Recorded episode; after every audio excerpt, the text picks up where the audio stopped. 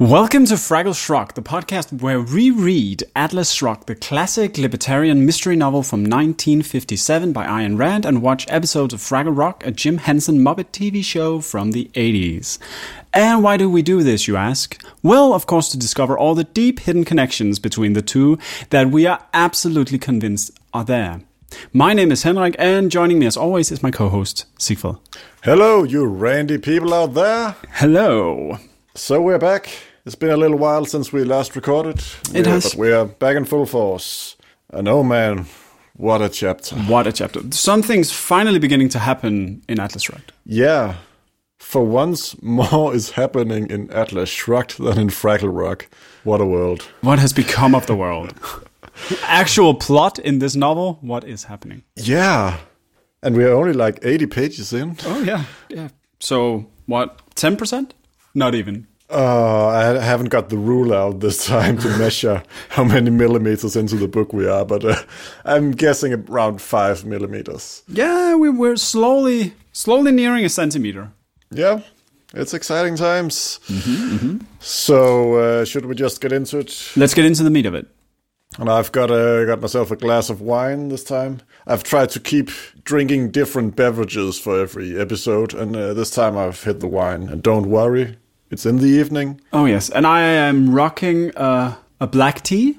Oh, you're hardcore. Oh, yes, yes. Isn't that a bit too late in the night? You know, all the caffeine and stuff. Yeah, I know. It's. I'm a wild person. I live on the wild side. Oh my god. It has orange peel in it too. It's very, very exciting. Maniac. Well, on that note, yes. let's get into some moist metals in Atlas Shrugged. Oh, because this time it is going to be a moist episode. Spoiler alert, it's, it's a very horny uh, chapter. And there we lost our one listener. That's wonderful. Yeah, well, see you later, hopefully.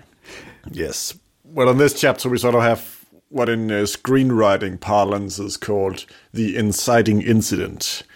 Sort of the moment where shit gets real and the conflict is put into uh, focus. Mm-hmm. So uh, we have a lot of shorter scenes this time around, almost like a film montage at times, just hopping around from moment to moment. So the beginning of the chapter is still a lot of that world building uh, stuff that the beginning of the book has been just drawn out descriptions of people and places and rooms and angular faces and all that lovely stuff. But then something happens. So first we have Dagny going around being Dagny. And then we have uh, a scene with James and his lover Betty Pope. Very weird relationship they have going there. Yes. Yeah, we can get more into her later. Right now, we're just hitting the headlines. So, at the end of this chapter, James is about to uh, push Dagny out of the company because he finally has leverage over her. Because, as you may remember from the last time, Dagny had removed all valuable assets from the train line down to Mexico. And James thinks, oh, this is my chance to push her out. But then he gets the call. The call. The call. The one we've been waiting for. Mexico has nationalized the railroads and the mines. He had invested in a mine down there. It's the Mexican government's now. As Dagny called. Yeah. With her college education, she knew already. Oh, yeah. Because she sees things. She sees things. Mm-hmm. So, James freaks out. He goes to the board of directors at Taggart Transcontinental and says, Oh, it was my idea to remove all valuable assets from the Mexico line, so uh, we didn't lose anything. I saved you millions of dollars personally. I am a hero. I'm a strong white man. Is this actually the first time we get to see him being somewhat of an antagonist? Yeah, more than just basic assholishness. Here he actually does something a tiny smidge villainous, more than having a meaning in a villain lair on top of a skyscraper. Talking about dirty socialism. The worst. And we're about to get into much more of that because this moment, this watershed moment where Mexico nationalizes the railroads, leads to the American uh, National Alliance of Railroads to make a drastic decision. A union. what could be worse? Um, they introduce what is called the anti dog eat dog rule. No one wants it, but they feel they have to do it now. And what does this mysterious rule do? It forbids destructive competition through voluntary self regulation. How evil can you be? I'm sorry, are they regulating a free market? No, it's voluntary self regulation of destructive competition. What has the world come to when you can't even be destructively competitive anymore because you you you rein yourself in? How fucking dare they? Why can't you just steal people's money? Yeah, why why do we have to show a little self control and not just destroy things? this is clearly the villains at work here. It is so fun to see Dagny like Yeah. going onto battle, being like, "No, what has the world come to? We cannot cooperate. We have to, we have to play everything out against each other." Yeah. She is filled with righteous fury at, at how the world is being destroyed by these dirty socialists. Our heroic protagonist, of course, cannot accept such vile villainy as public welfare. So, what does she go about and do with it? First, she goes to talk to uh, Mr. Dan Conway, who is the head of the Phoenix Durango Railroad Company, Taggart's main competitor. And he uh, he has been forced out because of the rule that says that only one company can operate in a like certain areas.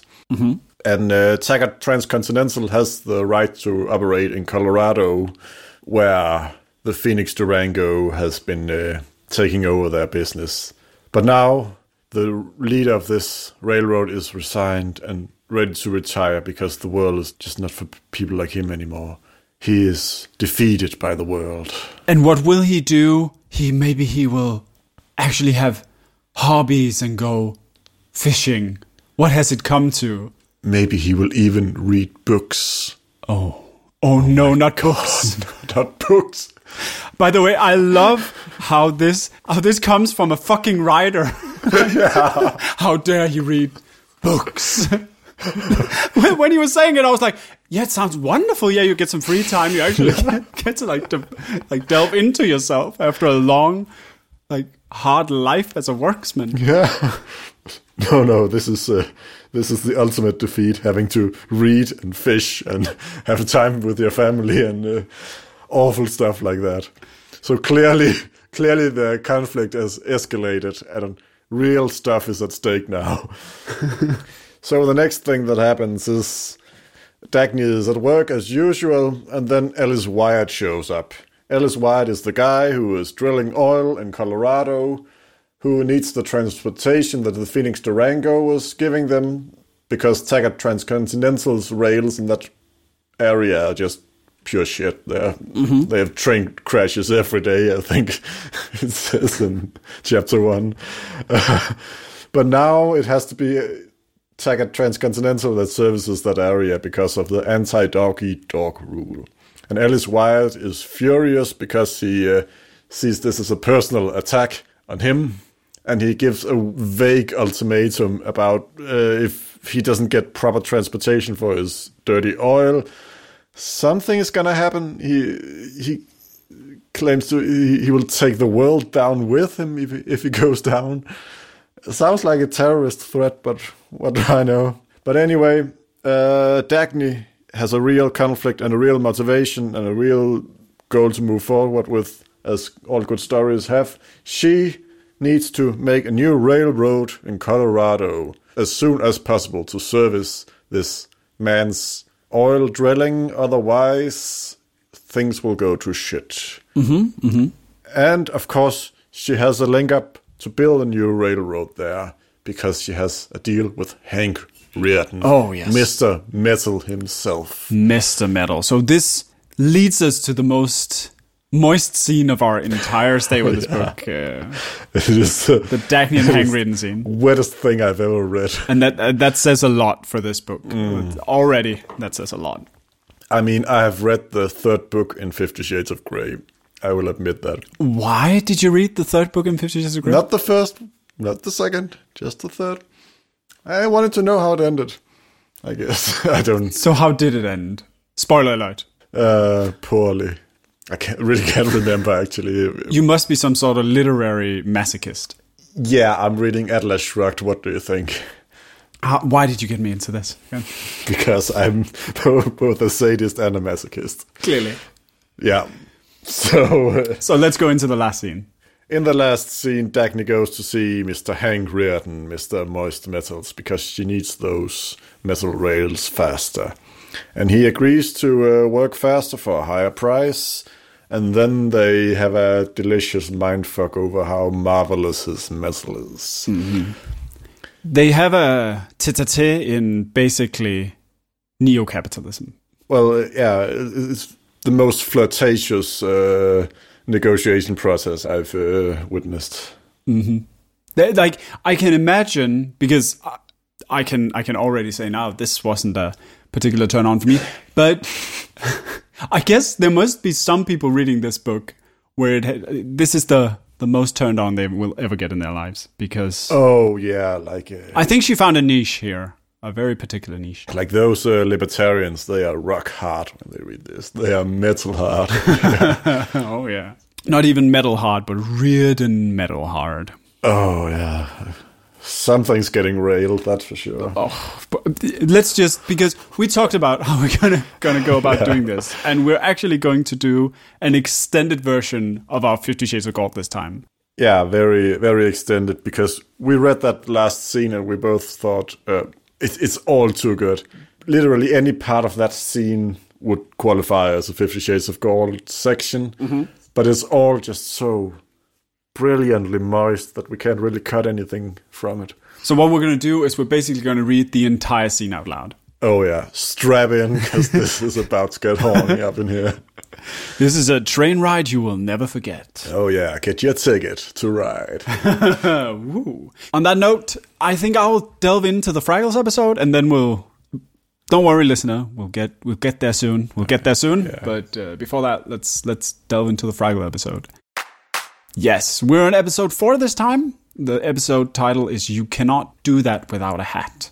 Um, so in this episode, like in many episodes, we have to get like Boober has to help Gobo get a postcard because we have to get the the daily postcard from the uncle to see what's up in the human side of the world. But he almost like Gobo gets almost eaten by Sprocket because Boober is too afraid to actually like uh, notify him of the dog. So he cannot he cannot whistle. He's so afraid that he cannot whistle. because Boober is is a bit of a scared little boy. Yeah. So he feels really bad now. So what does a person do when you feel like a worthless coward? Of course you go and see the wonderful trash heap. The trash heap. And I was over the moon when I saw this was mentioned like five minutes into the episode. Yes, we're finally going to see the drag queen of the Fraggle Rock, the ever wonderful trash heap. Yeah, and she's amazing as always. She's amazing as always, singing the song "Always Wear a Hat." because, because what is the advice from the trash heap after you tried to run to her and actually like almost sacrificed your your entire life to the fucking monsters out there? Yeah. Always wear a hat. That is how you are daring and brave and bold. So, uh, so we get a little song from her, and uh, and Boober is now daring and great and bold because he can now wear a hat. Yeah. Uh, the problem is Boober has always worn a hat. So nothing has really changed except his attitude. Yes, and that's all well and nice until Boober, of course, with his newfound swagger and bravado, loses his hat because he's challenging a trumpet-like monster uh, in Fraggle Rock. In this episode, we learned that there are some really weird creatures lurking about in that Fraggle Rock cave. Um, and also that like he was he was clearly insulting that poor creature, and of course it, it got mad at him and like blew his horn at him. yeah. So I, I, I think it's fair. he was an asshole. Yeah, yeah. I'm on the trumpet monster's side there. So uh, so Boober gets really sad, but uh, of of course Mookie uh, tries to cheer him up by making him a new hat. But before that, uh, I I, I want to go into one thing. Uh, Boober basically think his life is ruined, and he expresses this in a way where he think his life is is uh, ruined, but the other Fraggles come up with a brilliant idea of holding a meeting. And apparently, all the Fraggles love meetings. Like they're very business minded. Except Boober. Except Boober, because he says, and I quote, "My life is ruined, and they call a meeting. It's a cruel business." well, let's not get into the Randian sentences just yet. Oh yeah, yeah, yeah, yeah. Just a little teaser there.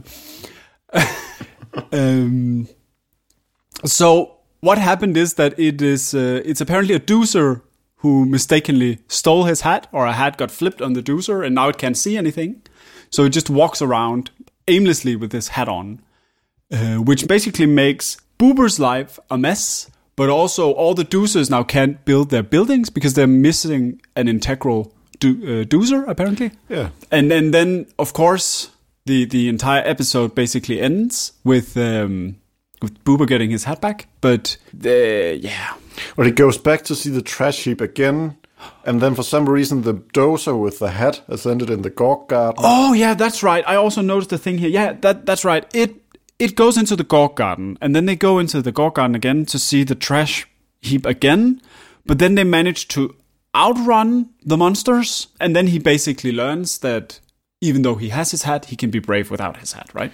Yeah, because he, uh, he he tricks the Gorg so it looks away so that they can run away, but he doesn't have his hat there, so he learns, oh, I can be brave without my hat. Mm-hmm. Um, and then they sing a really confusing song because I, I, I was really not sure whether that at all was the point. Yes. It was something like, uh, you don't know how it tastes until you try. You don't know how to laugh until you cry. You don't know where you've been until you've been homeward bound. And you don't know what you've lost until it's found. But he knew he's, he lost his hat. It, it wasn't the, the question what he'd lost. But he must be like he didn't know the value of the hat, but he knew the value of the hat. Like Yeah. he didn't know the value of the hat before he went to the trash heap, and then he knew the value of the hat, and then he lost it. Yeah, and So he, he- his final words is that he learns that he's free of his hat, and then he throws it in the air. So I, I- think the Fraggles don't know what they've learned. the the morality is a bit gray this time. yeah, it's it's confusing because he, he learns that he's free of his hat, but mark my words, I'm pretty sure he'll have his hat back. he'll be enslaved by it again next week. yes, I'm pretty sure. Enslaved by his own fright and his own hat. Let's just quickly, before we, we jump into our, our moist metal, uh, let's just quickly uh, check in with Doc and Sprocket. Oh yeah, because they were up to shit as well. Because Doc is, is building a tool to scrape the bottom of a barrel. Very fitting. And he built this tool by smacking about what was what was it like hundreds of nails Yeah. into some kind of broomstick device. And you can just see Sprocket basically getting PTSD by hearing him smacking and smacking these nails into this uh, wood. Yeah. You really see the dog almost breaking in this episode. It's it's uh, really sad because then he, he Sprocket loses uh, some kind of valuable tool as part of building this tool. But is is it even Sprocket that loses it? Isn't it just? I think Doc drops it. The Fraggle takes it, and then Doc just tells Sprocket to find the find the tool, or you won't get any treats. I, I'm really feeling sorry for Sprocket uh, this time around. He has it. He has Yeah, because it's terrible. It's not even resolved at the end. No, no, because it's so terrible. Because the dog comes home, and then the like Sprocket can't get more treats before he found this tool, right? Mm-hmm. And then he comes home and says, "I have bought you this delicious, this delicious bone." And Sprocket is over the moon, but no, no, no, he can't have it before finding this tool. So he like manically searches the entire garage for this tool and cannot find it. It's really sad for this poor, poor dog. And then the the entire thing ends with the dog having to hear the dog cleaning out this barrel with basically all the nails scratching the hardwood inside the barrel. Yeah, because he makes the barrel scraper without the tool, but doesn't. That doesn't resolve anything because he still wants the tool from Sprocket, who doesn't have it because it's in the Fraggle cave. Yes. So it just ends there with Sprocket not getting his treats. Yeah, I think I think we're slowly going into to a subplot of Sprocket getting PTSD. Yeah, And I think it it starts here and the poor dog is gonna is gonna break. It's actual animal abuse. Quite quite heavy for a children's show. Qu- Quite an episode this time around. yeah. Well, this is also the we learn a lot about the Fraggle world here. Uh, they uh, they show a weird tendency to uh, to have tribal chants. Oh yes, I almost forgot that. one thing is that that Gobo just yells out something, "Hello, ding ling lang dong, bing bing bang bong bong." They all join into some weird uh, magic spell. And later on, when they're going to have the meeting, they just freckle, freckle, freckle, freckle as they walk. It's, It's it's slowly becoming a cult at this point, uh, yeah, we are learning that it's been a cult all along. and and apparently Boober is the only one who's who had who's sane. Yeah, he's the whistleblower. He's the he's the guy trying to break out of Scientology. Mm-hmm, mm-hmm. Or fraggleology. Fragology. But um, let's not keep the listeners waiting anymore. Are you ready to to wear into a little moist reading? oh yeah, not 49 shades, not 51, but exactly 50 shades of gold. Yes. Okay, are, are we ready for this? We are ready. That's the story, Hank. I had worked out an almost impossible schedule to complete the Rio Norte line in 12 months. Now, I'll have to do it in nine. You were to give us the rail over a period of one year. Can you give it to us within nine months? If there's any human way to do it, do it. If not, I'll have to find some other means to finish it. Rearden sat behind his desk. His cold, blue eyes made two horizontal cuts across the gaunt planes of his face. They remained horizontal, impassively half closed. He said evenly without emphasis, I'll do it. Dagny leaned back into her chair. The short sentence was a shock. It was not merely relief, it was the sudden realization that nothing else was necessary to guarantee that it would be done. She needed no proofs, no questions, no explanations. A complex problem could rest safely on the three syllables pronounced by a man who knew what he was saying. Don't show that you're relieved. His voice was mocking, not too obviously. His narrowed eyes were watching her with an unrevealing smile. I might think that I hold Taggart Transcontinental in my power. You know that anyway. I do, and I intend to make you pay for it. I expect to. How much? Twenty dollars extra per ton on the balance of the order delivered after today. Pretty steep, Hank. Is that the best price you can give me? No, but that's the one I'm going to get. I could ask twice that and you'd pay it. Yes, I would. But you won't. Why won't I? Because you need to have the Rio Norte line built. It's your first showcase for Rearden Metal. That's right. I like to deal with somebody who has no illusions about getting favors. Do you know what made me feel relieved when you decided to take advantage of it? What? That I was dealing for once with somebody who doesn't pretend to give favors. His smile had a discernible quality now. It was enjoyment. You always played open, don't you? he asked. I never noticed you doing otherwise. I thought I was the only one who could afford to. I'm not broke in that sense, Hank. I think I'm going to break you someday, in that sense. Why? I've always wanted to. Do you have enough cowards around you? That's why I'd enjoy trying it, because you're the only exception. So you think it's right that I should squeeze every penny of profit I can out of your emergency? Certainly. I'm not a fool. I don't think you're in business for my convenience. Don't you wish I were? I'm not a moocher, Hank. Aren't you going to find it hard to pay? That's my problem. Not yours.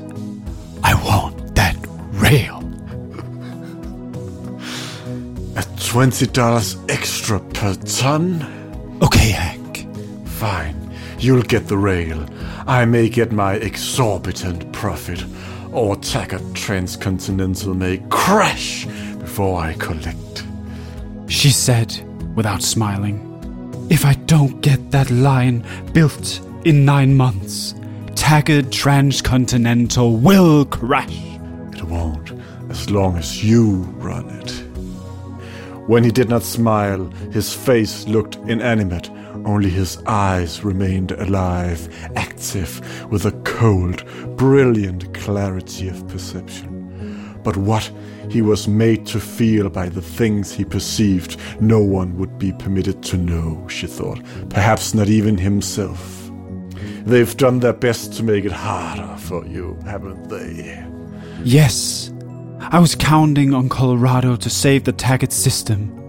Now, it's up to me to save Colorado. Nine months from now, Dan Conway will close his road. If mine isn't ready, it won't be any use finishing it. You can't leave those men without transportation for a single day, let alone a week or a month. At this rate, they've been growing. You can't stop them dead and then expect them to continue. It's like slamming brakes on an engine going 200 miles an hour. I know. I can run a good railroad. I can't run it across a continent of sharecroppers who are not good enough to throw turnips successfully. I've got to have men like Ellis Wyatt to produce something to fill the trains I run. So I got to give him a train and a track nine months from now.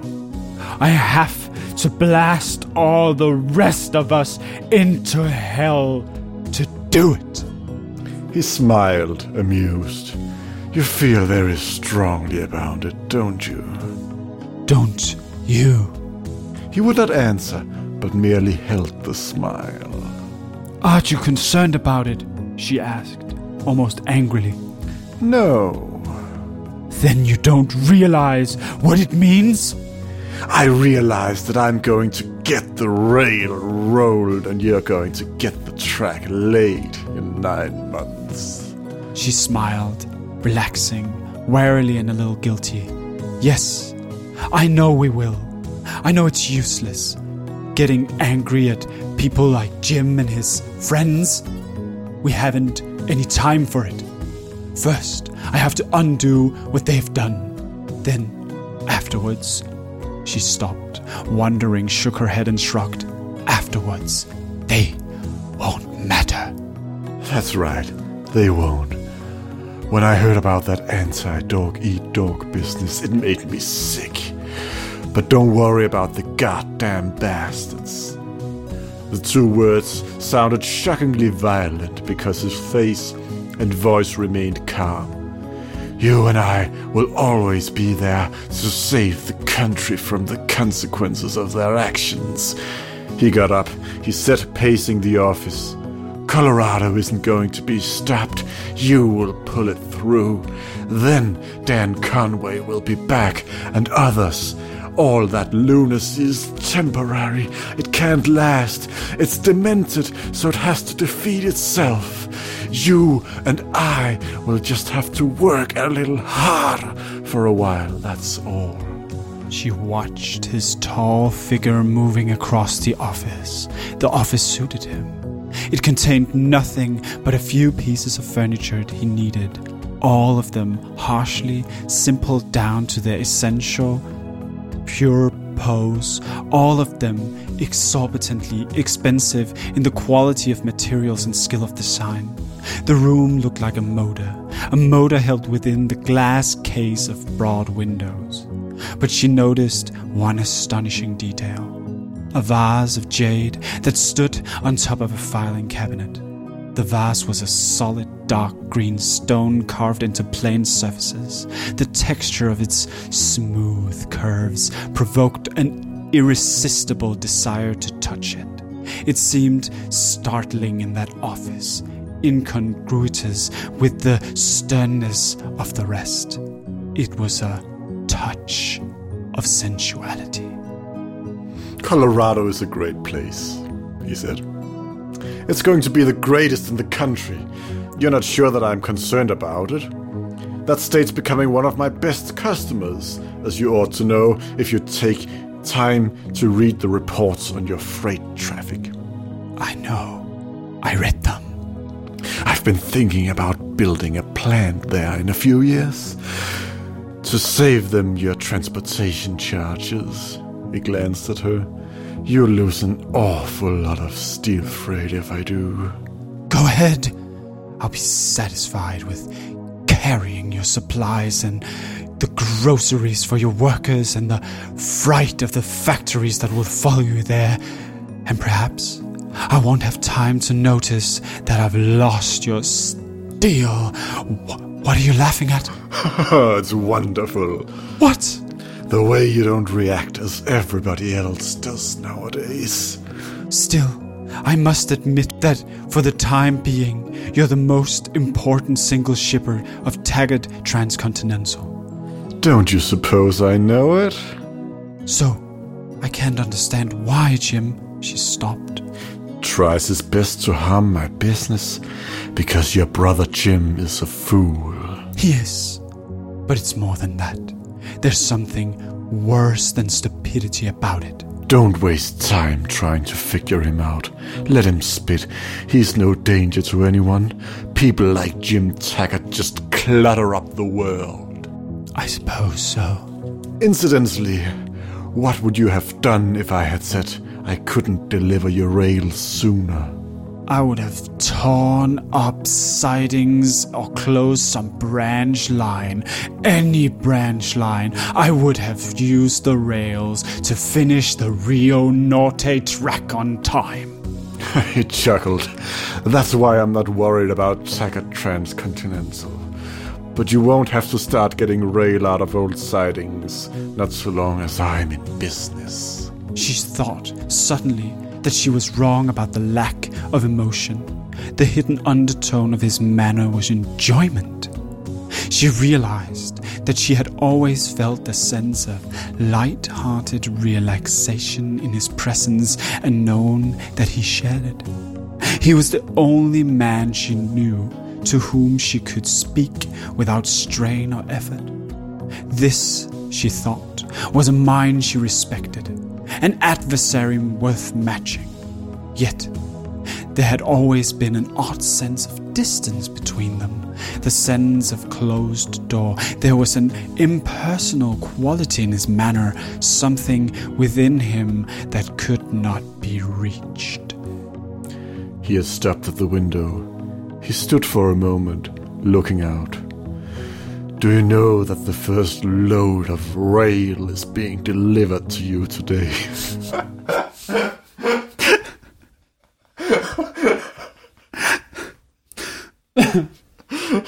okay. Yes, yes.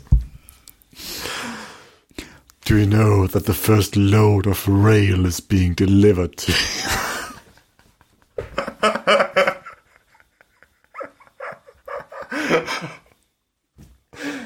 Oh, Jesus me. fucking Christ. We have to do this. Yeah. We have to do this. Do you know that the first load of rail is being delivered to you today? He asked. Of course. I know it. Come here. She approached him. He pointed silently, far in the distance. Beyond the mill structures, she saw a string of gondolas waiting on a siding. The bridge of an overhead crane cut the sky above them. The crane was moving.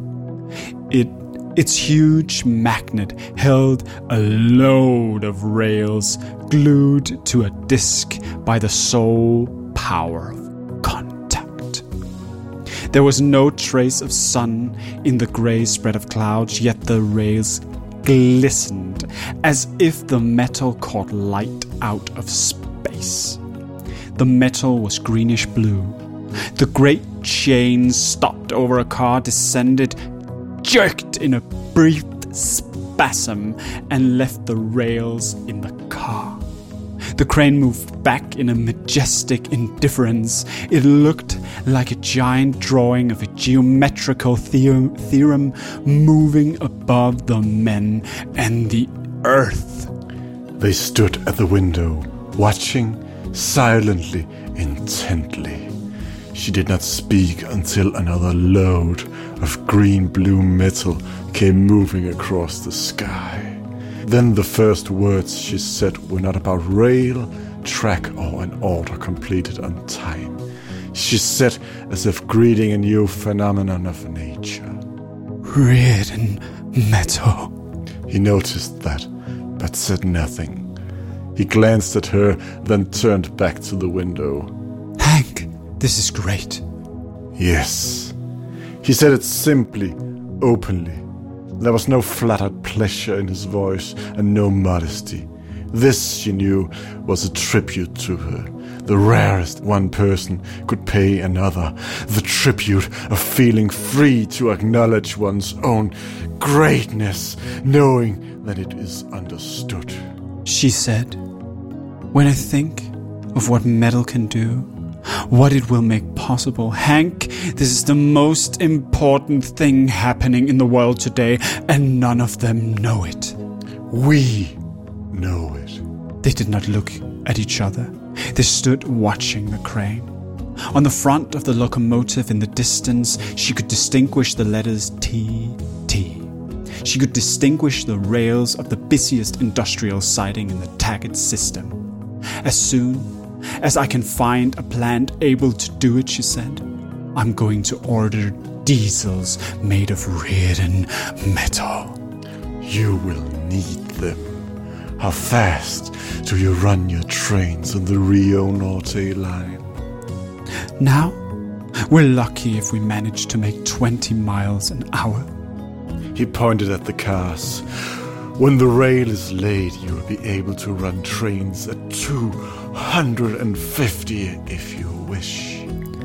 I will in a few years, when we'll have cars of Rearden metal, which will be half the weight of steel and twice as safe. You'll have to look out for the airlines. We're working on a plane of Rearden metal. It will weigh practically nothing and lift anything you'll see the day of long haul, heavy freight, air traffic. I've been thinking of what that metal will do for motors, any motors, and what sort of thing one can design now. Have you thought of what it will do for chicken wire? Just plain chicken wire fences made of Rearden metal that will cost a few pennies a mile and last 200 years, and kitchenware that will be bought at the dime store and passed on from generation to generation, and ocean liners that one won't be able to dent with a torpedo. Did I tell you? That I'm having tests made of communications wire of Rearden metal? I am making so many tests that I'll never get through showing people what can be done with it and how to do it. They spoke of the metal and of possibilities which they could not exhaust. It was as if they were standing on a mountain top, seeing a limitless plain below and roads open in all directions. But they merely spoke of mathematical figures of weights, pressures, resistances, costs. She had forgotten her brother and his national alliance. She had forgotten every problem, person, and event behind her. They had always been clouded in her sight, to be hurried past, to be brushed aside, never final, never quite real. This was reality, she thought. This sense of clear outlines of purpose, of lightness, of hope. This was the way she had expected to live she had wanted to spend no hour and take no action that would mean less than this. She looked at him in the exact moment when he turned to look at her. They stood very close to each other. She saw in his eyes that he felt as she did. If joy is the aim and the core of existence, she thought. And if that which has the power to give one joy is always guarded as one's deepest secret, then they had seen each other naked in that moment. He made a step back and said in a strange tone of dispassionate wonder, We're a couple of blackguards, aren't we? Why? We haven't any spiritual goals or qualities. All we're after is material things. That's all we care for. She looked at him, unable to understand. But he was looking past her straight ahead at the crane in the distance. She wished he had not said it. The accusation did not trouble her. She never thought of herself in such terms, and she was completely incapable of experiencing a feeling of fundamental guilt. But she felt a vague apprehension which she could not define. The suggestion that there was something of grave consequence in whatever had made him say it, something dangerous to him. He had not said it casually but there had been no feeling in his voice, neither plea nor shame. He had said it indifferently as a statement of fact. Then, as you watched him, the apprehension vanished. He was looking at his mills beyond the window. There was no guilt in his face, no doubt, nothing but the calm of an inviolate self confidence. Dagny, he said, Whatever we are, it's we who move the world, and it's we who'll pull it through. Wow. Wow. So that's what this book is like. We'll just let that linger for a while. It got, it got a bit sweaty up in here, didn't it? yeah, I I need another another glass of wine here. Ooh. Mm. Luckily, I have a big box of it, as one should.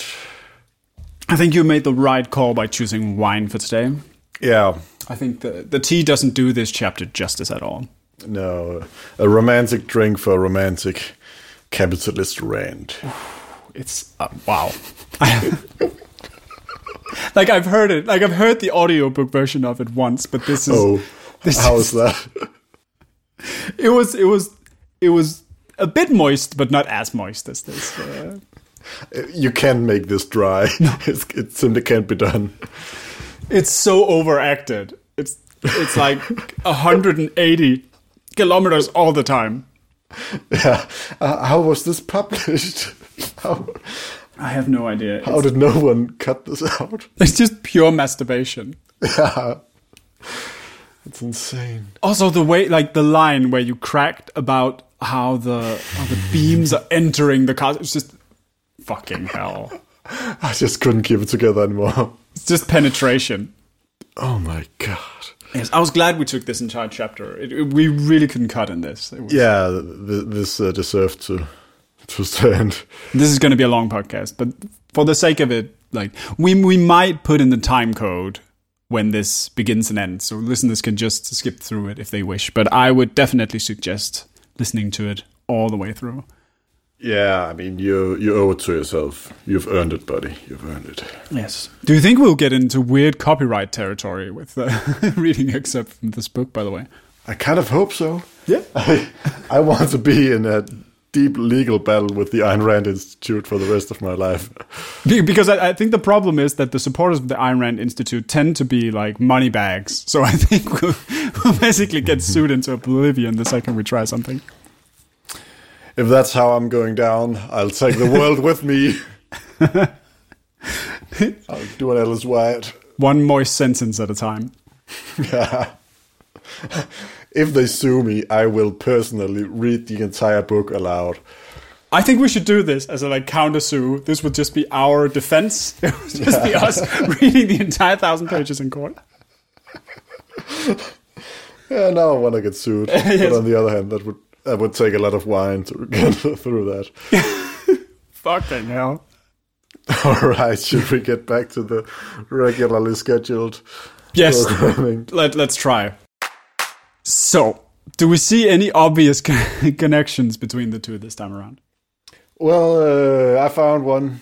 Um, they both have a grand meeting where the majority goes against the needs and desires of the story's main character. Mm-hmm. It's an it's a curious uh, scene to have in both stories. No, it's a curious overlap here. And of course, there's the ever present uh, risk of Dagny being a Fraggle. But although there's not that much making her Fraggly in this time around, she's definitely hinting at her not being hu- a human being very strongly. Her aversions against anything relating to emotions is problematic, at least. I mean, let me just uh, just uh, quote a few sentences here.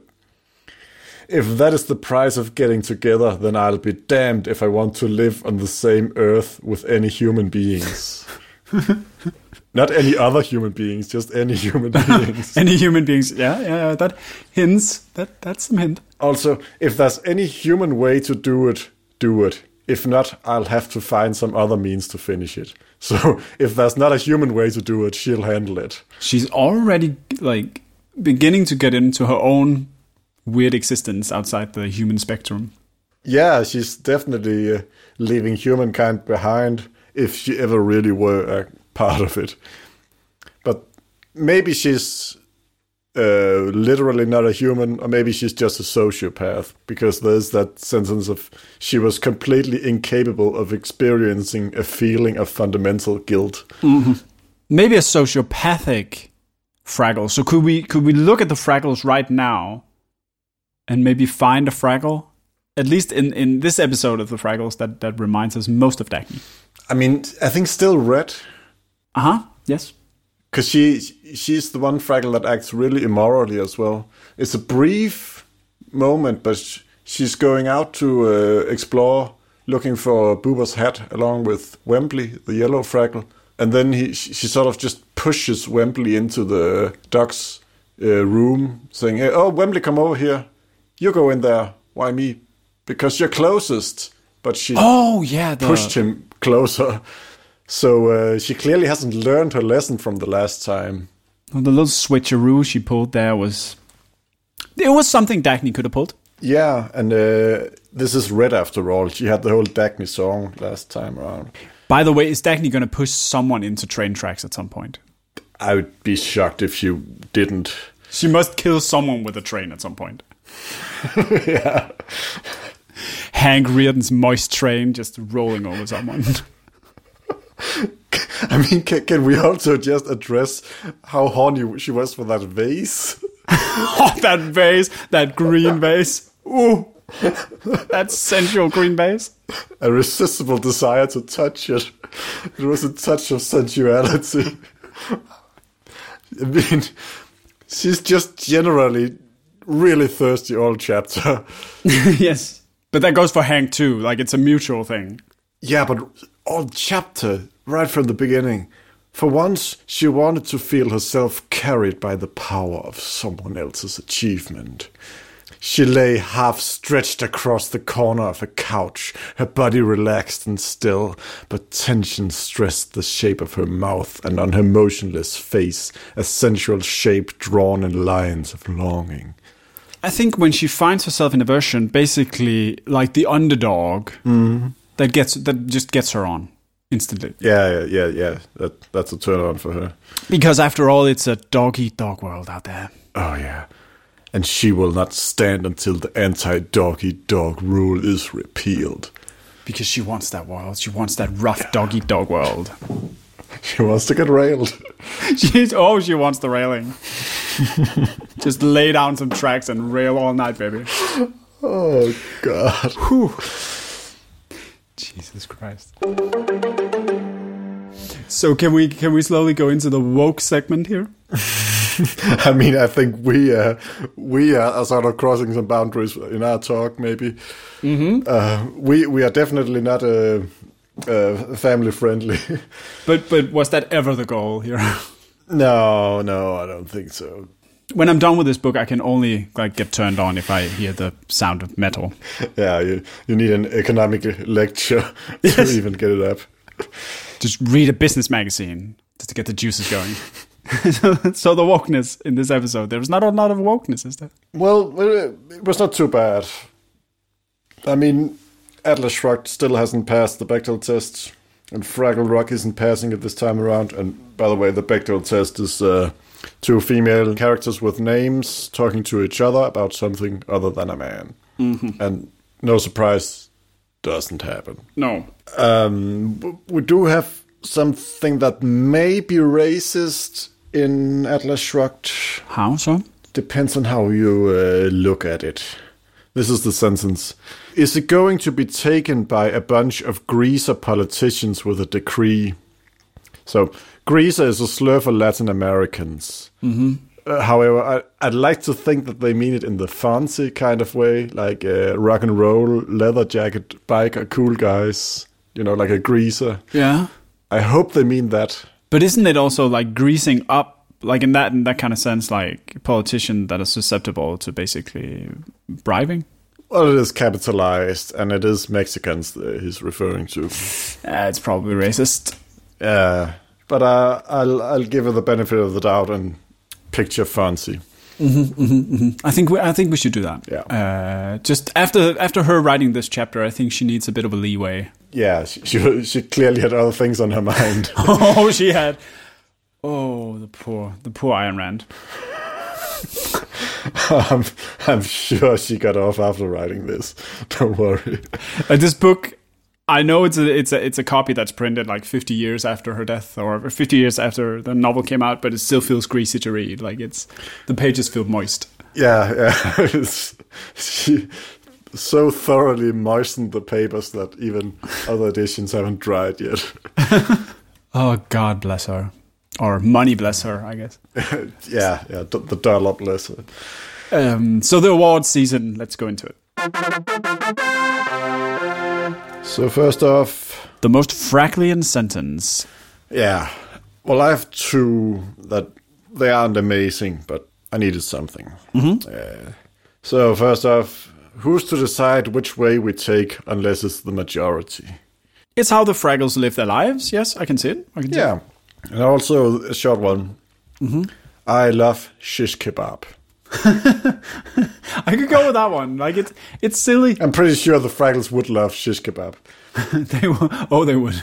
It's shish kebab made of doozer structures. Yeah, or doozers maybe. doozers roasted and doozer constructions. it, gets dark in season three. I can already feel it. Yeah, yeah, yeah. Okay, so should we just um, go for the most Randian sentence because there are a few. Yeah. I, I can I can start with the the two of mine. Yep. Um, my life is ruined, and they call a meeting. It's cruel business. The one sentence we mentioned before, because I think that's very oh yeah Randian. I had that one as well from Boober. And then we have uh, a sentence from Uncle Matt saying, "If there's one thing I learned in this bizarre world, it's that treasures come and treasures go." Also very Randian. Mm-hmm. So uh, here's uh, Gobo saying, "But I struggled through," which, mm-hmm. yeah, that could be something Dagny had said. Yeah, and this is something they all could have said about the moist metal, mm-hmm. which comes from Uncle Traveling Matt. It was soft to the touch and smelled fantastic. so I think, in the spirit of this episode, I would be okay with going with that sentence. it's just to, to finish the. It's, it's kind of erotic, but also mm-hmm. I think maybe the boober one with the cruel business is yes also really kind of fitting. My life is ruined, and they call a meeting. It's a cruel business because they both have the meeting this time around, and it's. Mm-hmm. It, it, should almost be that one, shouldn't it? Oh yeah, I can I can see that bridge between the two episodes actually. Oh, let's take both of them because it's it's our podcast. We can do whatever the fuck we want. yeah, let's just break all the rules. We've already done a twenty minute uh, reading from the book. We are breaking the rules this time, and the fourth wall, yeah. breaking everything. So, best phrase or word? Do you have something? So uh, this uh, just this uh, phrasing here: pity or charity or any ugly reason like that. Mm-hmm. Mm-hmm. And then, um, well, the the context is Dagny leaned back in her chair. The short sentence was a shock. I just mean any short sentence in Ayn Rand's writing is indeed shocking. So here, so here we have a bit of a meta element of her commenting on herself, basically. Yeah, it is about Ayn Rand's writing. The short sentence was a shock. I think that's good. That's a that's a good one. And the last one is just a single word, moocher, because this will return. I know, I'm not a moocher. and uh, this is the first use. This is the introduction of this word, which I looked up, and is defined as a person who lives off others without giving anything in return. I would then be okay with giving this best word this time around on the merit of it actually being groundbreaking in the Ayn Rand universe. To moocher. To moocher. Fraggle best sentence. Uh, So this is Mokey to Boober. It takes a very brave Fraggle to admit he's a worthless coward. Yes. And uh, this one takes some uh, context, but Gobo says, I knew these doozers were good for something. This is after we learn of the very violent nature of the Fraggles, as Mokey's first reaction when seeing a strange new object is to bang it on a doozer and see if it makes a sound. So they have a violent yet musical streak. They have a problematic relationship with those doozers. Oh yeah, very. I mean, we do learn, a, and well, it's troubling really, mm-hmm. because in this episode, just it's very brief, but we learn that the Doozers and the Fraggles understand each other. They speak the same language. Uh huh. In just one of the final moments, a Doozer walks in, just that that Doozer with the hat just says, "Oh, blah blah blah," and they laugh. The Fraggles, they can communicate. how, how are they not uh, forming some sort of uh, of, of uh, union between them? Yeah. how are they not uh, establishing lines of communication between the tribes? And, and and why are the doozers not rebelling? The Fraggles are just Eating their structures. yeah committing vandalism and violence against them. It's like a maybe it's colonialism. Maybe it's a dog eat dog world. Oh, we need anti-dog eat dog rules in the Fraggle Rock. We need to have some goddamn regulations down at the Fraggle Rock. Yeah, we need socialism. These dirty capitalist Fraggles. Just, How how will they survive without the power struggles? yeah. So, so those two were my nominations for this phrase. Yes. Oh, I think we go with the doozer one. Yeah. All right. So best character Best character. for Atlas Shrugged. I mean, uh, we haven't really touched on her yet. Not in that way. We haven't discussed her. In the interest of staying woke, Betty Pope. Yeah. James Taggart's uh, girlfriend, lover. Um, she's described as quite unappealing in a mm-hmm. very Randian way. Keep in mind all the loose skin and, and, and like gaunt and tall and jangly people we've met so far, and then listen to this. And again, with the, like Ayn Rand with her body shaming, she has Yeah. issues. Oh, she has issues. Oh yeah. So Betty Pope was a lanky girl, all bones and loose joints that did not move smoothly. She had a homely face, a bad complexion, and a look of impertinent condescension derived from the fact that she belonged to one of the best families. And she has the gall, the gall to say when she sees James there in the morning, You look unappetizing this morning. You look like a snail. I like that burn. That's a wonderful thing to say to someone. and she, she is right with the description of him being in his wrinkled mm-hmm. pajamas, barefooted, too much trouble looking for his slippers, and just inside his skull feeling the nasty heaviness which is about to become a headache.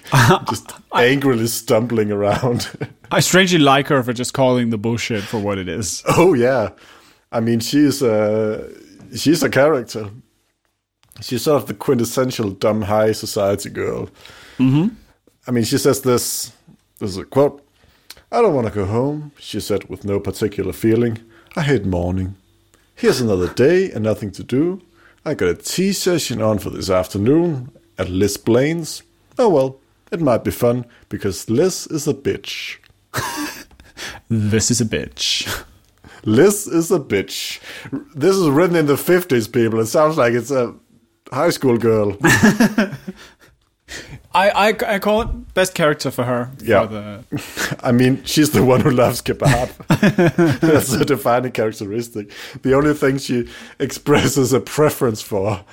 She loves kebab, hates Dagny Taggart. All else is indifference to her. all wonderful character traits. Yeah.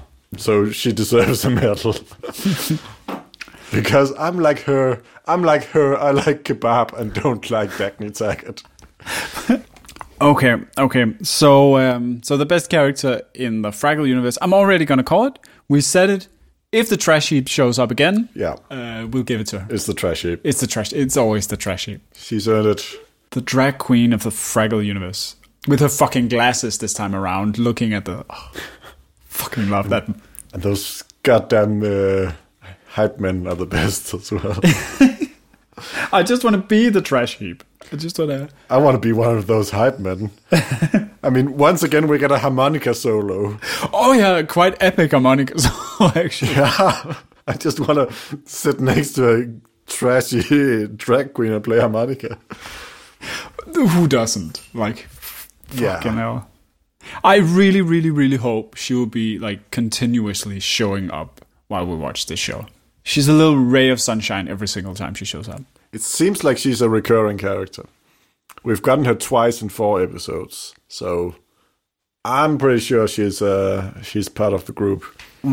I just, I, I hope she's just a character they pull in when they don't know what to do, and she resolves a conflict by like spouting nonsense, and then they're like, "Oh yeah, oh yeah, yeah, yeah, yeah, of course the nonsense." And you can see like the two, the two hype men, like for a moment realizing this is absolute nonsense, but they still go with it. Yeah, yeah. yeah, sure, a hat. Yes, yes, a hat. Hat's important. they say, you know, Marjorie, because that's the name apparently. you know, Marjorie, that makes a lot of sense. It does? no, but we'll sell it for you. and then they sing and they sell it. Oh, they have a wonderful relationship, the three of them. A great throuble there. A great throuple indeed. What a wonderful modern society. Um, are we slowly nearing an outro here? Yeah, I think we're about done. I think I'm about done. I'm like sweaty and tired at this point. Yeah, that reading took a lot out out of us. So, just the title for this time. What do you think? The title for this time Moochers and Doozers.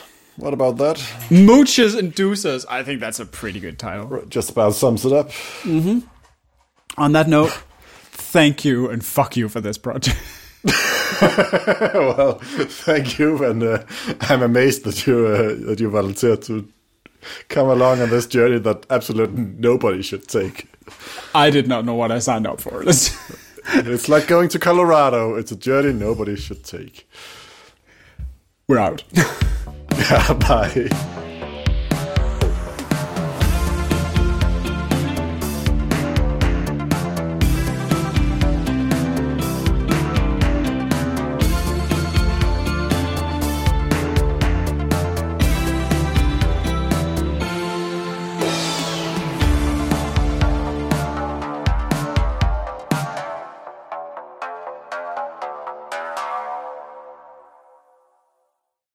Podcast is produced by Maanegal Media, a small and independent Danish media collective. If you want to learn more about this podcast and our other projects, visit our website at m-a-a-n-e-g-a-l.dk. That is Maanegal with two A's up front, .dk. At the moment, most of our stuff is in Danish, but we are looking to expand our selection in English in the future. So, you know, stay tuned to the madness.